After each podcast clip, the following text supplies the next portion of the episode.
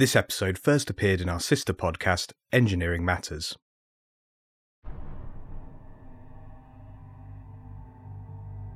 According to Greek mythology, a hero called Theseus was chosen to confront and kill a terrible monster with the head and tail of a bull and the body of a man. As Theseus stepped cautiously into the beast's lair, he unwound a golden thread given to him by the king's beautiful daughter. Because the monster was contained within the labyrinth, a maze designed to be so fiendishly complex and intricate that no mortal who entered would ever be able to find their way out again. As Theseus moved further and further into the dark labyrinth, corridors spread away from him in all directions. He felt eyes on him, and panic began to catch in his throat. But the bold hero pressed on. He defeated and slew the Minotaur.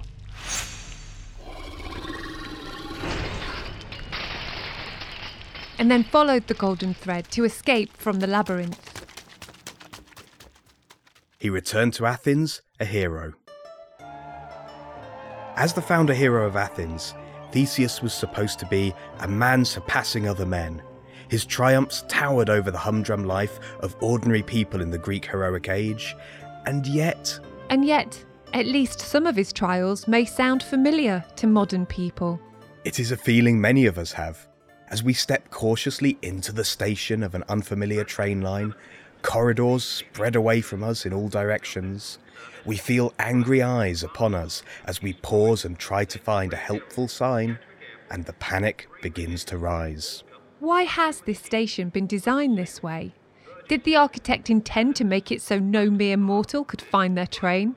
We grip our phones tightly, but they are no golden thread and cannot help us. After several dead ends, visiting incorrect platforms, and asking a station manager for directions, we eventually find our trains and move on with our journeys. But does it really have to be this way?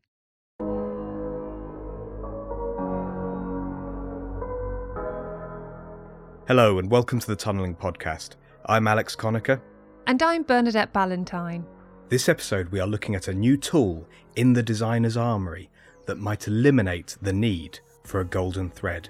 For decades, passengers have had to work around awkward station designs and confusing signage. We all have that chief offender, the one we don't really get.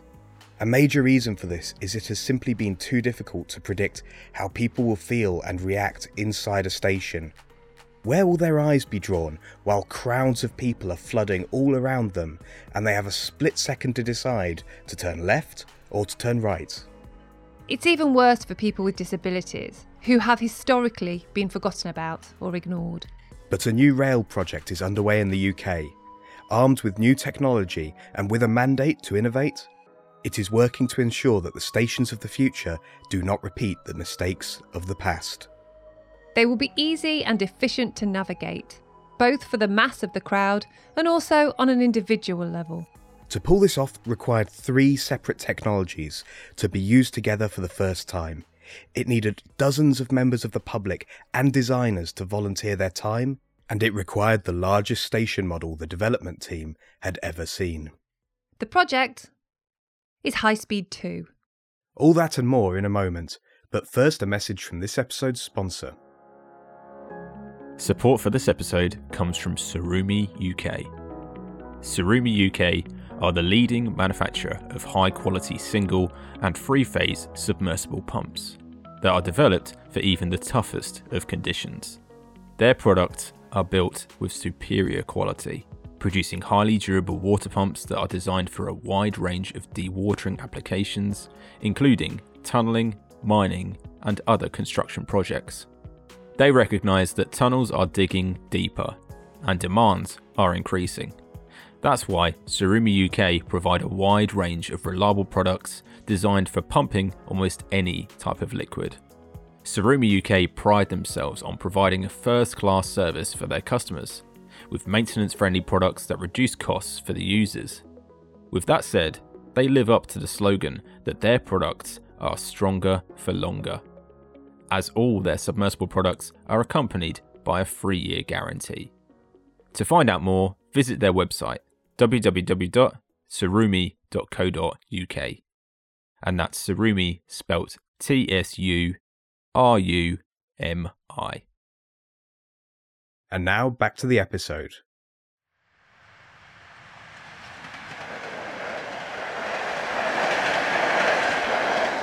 High Speed 2 is the UK's latest transport mega project. Billed as the largest ever investment in the country's rail, its first phase will link London in the south via 230 kilometres of high speed rail with Birmingham in the West Midlands. It is due to open in the 2030s and run trains at up to 360 kilometres per hour or 225 miles per hour. The southern terminus is at London Euston. Then, on a journey north, it passes through a super hub in northwest London, allowing passenger interchange with Crossrail. Then it runs fast to a Birmingham interchange station, followed by the northern terminus of Phase 1, Curzon Street Station. The important station for this episode is Old Oak Common, that northwest London interchange. This is because it was the focus of an experimental project to see if we can improve this critical but hard to predict factor the passenger experience in the stations. But before we get to that, there is something important to understand about High Speed 2. It's fixated on innovation and has a division within the organisation dedicated to testing new ideas and new technologies. HS2 have such an opportunity to build differently and to, to, to really innovate in how we are building this fantastic project. This is Heather Donald, Innovation Manager at High Speed 2. Her role is to implement and monitor innovation projects, primarily at the moment on the Phase 1 stations. She also liaises with UK academia and the supply chain to support innovation test projects. And there are four main areas HS2 looks to innovate within. So, firstly, is around improving productivity. We also look to innovate within the area of environment, so what we can do to reduce carbon, to remove carbon fuels and to have a positive impact on biodiversity. The third area is all around safety innovation and what we can do to really leave a health, safety, and well-being legacy. And then finally, and most importantly for today's episode, is around customer experience. So we are really committed to changing the standards for customer experience both in our stations and on our railways. So we're really thinking about how we can design by putting the customer at the heart of what we're doing. The High Speed 2 approach to dealing with a new idea or a new piece of kit is to design a test project that might involve a single worksite. They implement out the tech to see how it works, de risk its use, and learn from the experiment before rolling it out across the entire programme, assuming the experiment is successful. A good example of this is piling the piling sector has not really changed the way in which we we do piling foundations for a long time but we have really started to focus on that within HS2 around how we can really change practices. So we've got a couple of great projects in that area. One of these is Euston Station the complex southern terminus of High Speed 2 they are working with Keltbray using hyperpiles. These are reusable precast piles and High Speed 2 are hoping to prove the technology on the project. In this way, HS2 is not just acting for its own benefit, it's taken on a mandate to incubate technologies that will benefit the wider infrastructure and construction industry. High Speed 2 has about 120 of these initiatives across the four focus areas and brings in ideas from across its supply chain. But resources are prioritised and some ideas are better than others. One that really stood out was put forward by HS2's consultant and station designer, WSP, and a man called David Watts, managing director of a company called Mima. So, yes, yeah, so my background, I, I started training to be an industrial designer. And then, whilst I was at uni doing industrial design, I, I, I suppose I started to feel that I wanted to focus more on thinking about people and understanding people more and how we designed for them. Ergonomics was a module offered on the design course at Loughborough University, so David went for it and eventually switched discipline completely. Which means I've always viewed myself as an ergonomist, but an ergonomist as a designer rather than you know just a, a, a straight ergonomist. Or, so you know I've always been very interested in the blending um, I suppose, between the two. but it means, you know, in, in, in, in its broadest terms, that we try and understand what people are doing. To try to design environments that are as suited to human use as possible. So, what are the cognitive and physical capabilities of people? What are their strengths, their weaknesses? How can a task be made safer and easier? Ergonomics has always been very research led, observation and interview. There's a whole toolkit around how we talk to people, observe and watch their behavior and watch what they're doing, um, and, and, can draw analysis from that. There's a whole toolkit in, of analytical methodologies that we can use, task analysis, and so on to give us structure in terms of looking at, at the activities people are doing. And then there are also tools in which we can we can start to explore things like people's workload, likelihood of making errors over particular tasks. Ergonomics can be seen as an approach to human centered design, and this has a real place in designing infrastructure. How do people find their way through a station? How useful is a sign where it is? And how much more useful might it be in a different location? Wayfinding is all about that human challenge of finding our way. See Engineering Matters Episode 2, Lost in Spaces, for an exploration of the topic of wayfinding in airports. But essentially, a lot of the work and the research that we do to explore some of those those problem areas is about engaging with people, sitting with them, talking to them, understanding what they're trying to do, analysing that, and then watching and, and observing. Today, the principles of human centered design are much the same. But thanks to a test project on High Speed 2, there is now one enormous difference. Designers have struggled in the past to provide evidence about how people would behave and how their design would influence that. But a new way of assessing the passenger's experience of a particular station design provides hard data and leaves no space for doubt, and it may change the way we design busy, complicated spaces forever. And the revolution began at Old Oak Common, that HS2 Crossrail interchange in northwest London. We do a lot of work around wayfinding and trying to explore how we help people navigate environments. And one of the things I think we are acutely aware of as wayfinding designers is as good as our designers are, and it's the same when we look at the work that other practices do, there are some things that are just difficult to predict when you're working on plans looking at plans that it's only when you stand in the real environment that suddenly you realize, oh, actually, I'm standing here and I can see these signs in front of me, but I can also see out the corner of my eye some other signs over there. You know, we've all been in those environments where some, you know, well, that, that, that says something different over there. And that's really hard to spot on, on plan. Designers and ergonomists will bring end users into the design process, test ideas and layouts on them, and finesse the design or prototype. And that's really difficult as anyone working in the built environment knows that if you try and engage members of the public, they're just not used to reading drawings like an architect is or you know some of our design teams. So it's very difficult for them to give any kind of meaningful feedback. So we started to explore this a few years ago, thinking about well, merging immersive tech is is surely the answer. We can build a, a, virtual space, we can stick a headset on, we can see all of those things that we can see when we get in the real environment. And we can bring people in and, and let them explore the space. But David and the team were very conscious that at an early stage of design, the visuals are largely based on what the architects produce, which wonderfully show off the architecture and give very little else. You know, they're usually from some camera position, 40 feet off the ground, floating around, and, you know, all the people in the space, there's hardly anyone there, and they're all kind of grayed out and, um, you know, transparent and so on. That's not what being in a railway station or an airport is actually like when there's a thousand people there and you can't see the sign over there because actually there's a Burger King behind it who do a much better job than other than anyone else of attracting your attention. So that was the kind of the genesis of the project is how do we build an immersive environment where we can pick up all those things, but then how do we make that environment realistic?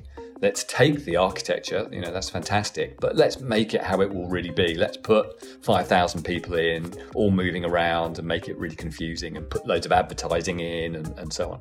Added to the VR idea was eye tracking technology from the Swedish technology company Tobii. This would allow the project team to study exactly where people were looking, when, and what distracted them in each virtual environment. David and Mima had been working with High Speed 2 for nearly a decade across various passenger experience related projects. And they had heard through the collaboration with WSP about the Innovation Fund and decided to propose this technology as a test project. But they realised there was a way this tool could be improved even further. An opportunity came about because we have a part of our team is based down in the Fuse Box in Brighton, which is part of the digital catapult structure. The Fuse Box is a digital innovation hub and the Digital Catapult is a government entity to fund and accelerate growth in key technology fields. Through that, we came into contact with Emteq, who are another of the partners we brought in. They've got a really interesting emerging technology that they've been developing that looks at how you can measure people's emotions in a virtual environment through sensors built into the headset. This emotion data can support the post test interviews with the users. Although panic and irritation are obvious emotions, sometimes stress levels are much higher than people realise. Comparing this data to where the user was and where they were looking is incredibly valuable for designers. And as is often the case with design, it is at its best when it goes completely unnoticed.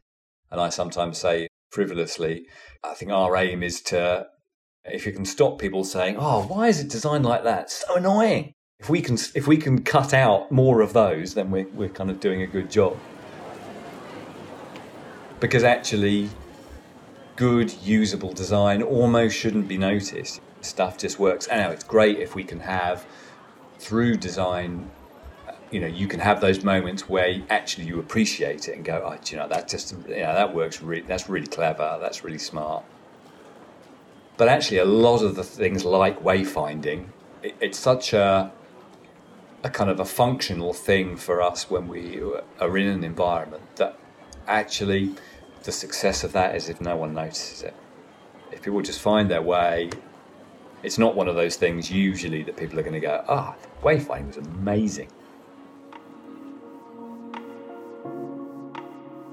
So, what we see this as, especially with the, way the technology is moving so rapidly, obviously we want to be able to keep up with this. This is Kevin White, Technical Director for Information Modelling at WSP. He began his career doing photogrammetry, which is extracting 3D information from photos in the days before computers. Now he has responsibility for CAD, computer aided design, and BIM, building information modelling, for the company's design work. And for him, technology is fundamentally about bringing all of the information you have and any future information you might get into one place.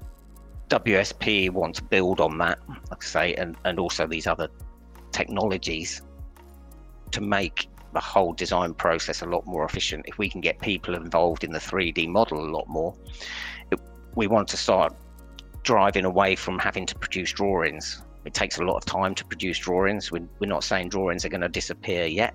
Um, there will be still a need for drawings, but perhaps even less drawings. And if we can get people involved in the 3D model a lot earlier and like throughout the design process, it will make our it will make everything a lot more efficient. And it and it's involving people into the 3D models to be able to review things directly and live into the 3D model.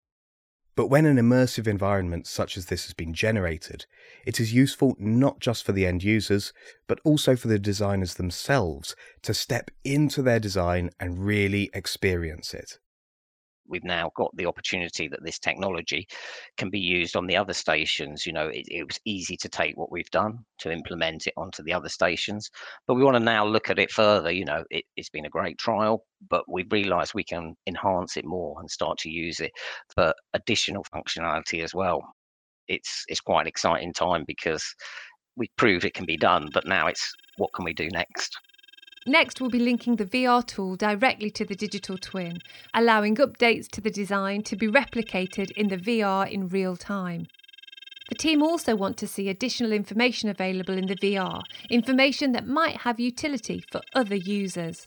Things like fire evacuation, emergency services, um, etc. So we've got a long list of things now which we're going to go through and work out which are the best ones to actually take forward. Basically the reason we want these live updates and linking it to our digital twin is we don't want to be copying data out and converting things because as soon as we do that things go out of date. If we can get it linked to our live models obviously subject to the fact that they've got the right security permissions and they've been approved properly you know they've gone through that approval process it's giving the it's making that data accessible to a wider audience as well we can ensure that that is quickly getting out to the people who need that information. You know, with our digital twin, um, that's a web-based application, and that's available to everybody on the project, and it's it's updated regularly. It's it's a very quick way of capturing design issues. People can, especially with remote working, they can see everything on their screen. They don't have to go and see specifically a CAD user. If they find an issue, they can flag it up there and then. And then that goes out to the whole project team instantly, making things a lot easier. For Kevin, the other key benefit of this technology is bringing input from a greater range of people into the design process, and he expects to see more of this in future. We're very close to it now um, because obviously there's a lot of different data formats that get used in the design process. Um, fortunately, with the introduction of our digital twin, we are we are able to bring potentially different software formats all together into this single user interface without having to convert data and that's the key thing we're very close and we're working with our software suppliers to be able to get it straight out into vr and we think within probably yeah within probably about two or three months, we should be in that position where we will be able to get that directly into the virtual reality model.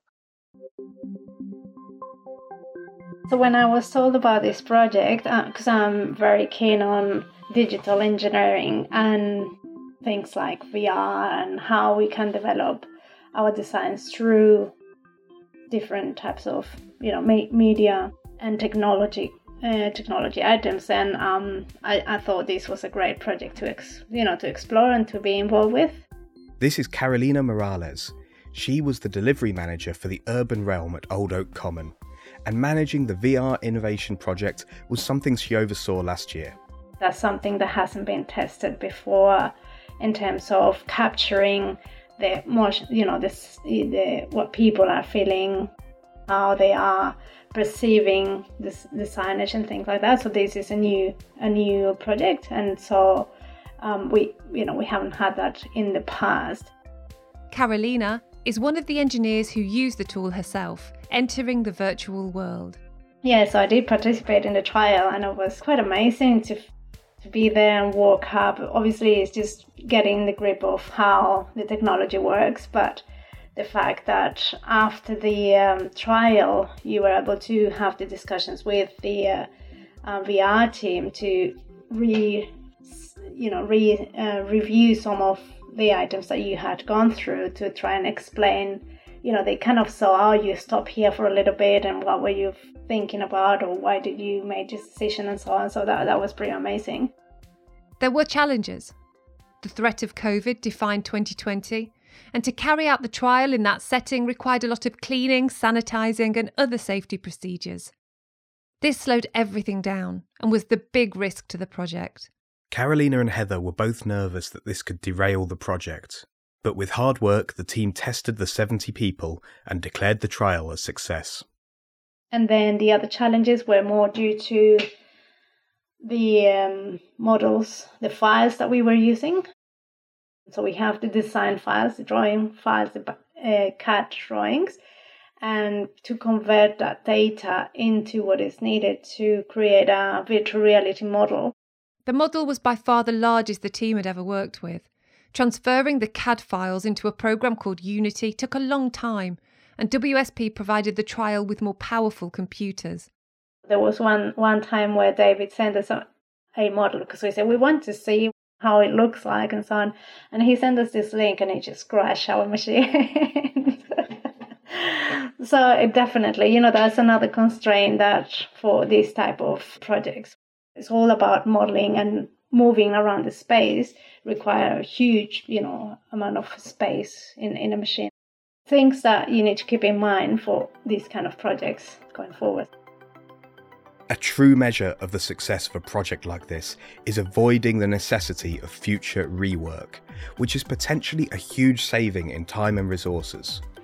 So, for example, if there are signs that weren't functioning correctly, the owner would not have to bring in a new consultant to make changes. Even for one sign, which might be powered, this could involve a lot of follow on work to fix properly.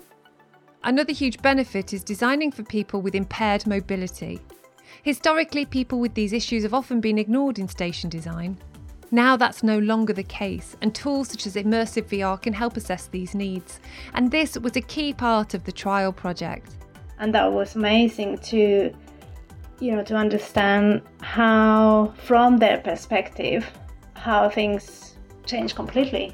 Like how you perceive designs, how the perception changes. And I was, I think that was an absolutely key key point on this trial was to have had um, participants with impaired mobility who could provide their feedback um, which is fabulous to these kind of designs. You know, you don't you don't get you you do get consultations throughout the design phases, but not in this immersed way where you can see them moving around what difficulties they, they might find um, that are not necessarily visible as you do the designs. She also mentioned a stakeholder engagement meeting the team had a successful test and ideas for where the technology could go in the future. But this is something that could fundamentally alter the way we design and use infrastructure, so a lot of people could have ideas for potential uses. Aside from training emergency services, regular maintenance work and other HS2 training can benefit from this tool. The team also think public outreach and presentations in schools may be some unexpected benefits.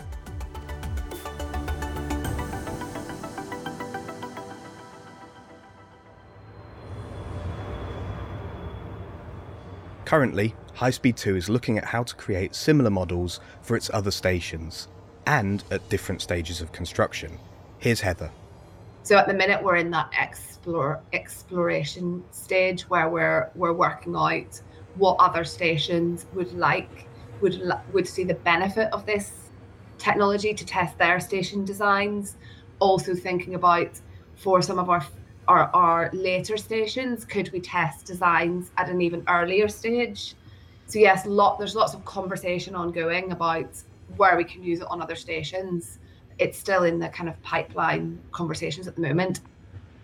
And there's also a push to work out all the different potential user groups they could test and learn from, similar to Carolina's stakeholder workshop. The list is kind of endless as to the feedback that you can get.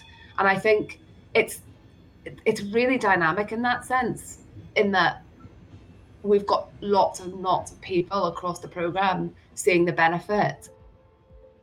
And we just, yeah, we have a real opportunity in order to get more more types of users getting their feedback. David at Mima is understandably happy to have a successful trial for the tool and thinks High Speed 2 deserves more credit for investment in innovation. It's always had a very strong culture and ethos that the, the customer experience, the passenger experience was a really fundamental part of what they were wanting to do, and they wanted to challenge. They didn't want to just build another two or three St Pancrases and run the same service that we do now. They wanted to, you know, I think everyone on the project knew, you know, this is greenfield. You, you, how, how often do you get to build a greenfield transport system? And so the options were far broader than they often are on an infrastructure project in a dense city, full of old developments, such as London. This is also a big win for human centred design and a way experience can be quantified and given a more prominent position on future infrastructure projects. As a career ergonomist, David approves of this too. I think that is it, it, it I think it has that power which yeah is, is, is definitely part of the attraction because you know it is a it is a you know and we recognise the challenge that sometimes talking about what we do is difficult for other disciplines to to understand because it's kind of hard to quantify and, and, make more tangible. So you know this is this is another good tool in the armory, as you say, to to be able to influence that.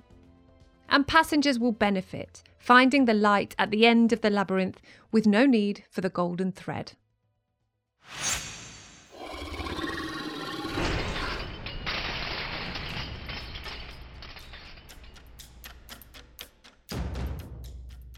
The Tunneling Podcast is a production of Reby Media. This episode was written and hosted by me, Alex Conacher. My co host was Bernadette Ballantyne. Sound engineering by Ross McPherson. Series supervision by John Young. And our executive producer is Rory Harris. Special thanks to our episode partner Tsurumi UK and also to our guests from WSP, from Mima, and from High Speed 2. Thank you for listening. You can find the Tunneling Podcast on all podcast apps and on LinkedIn.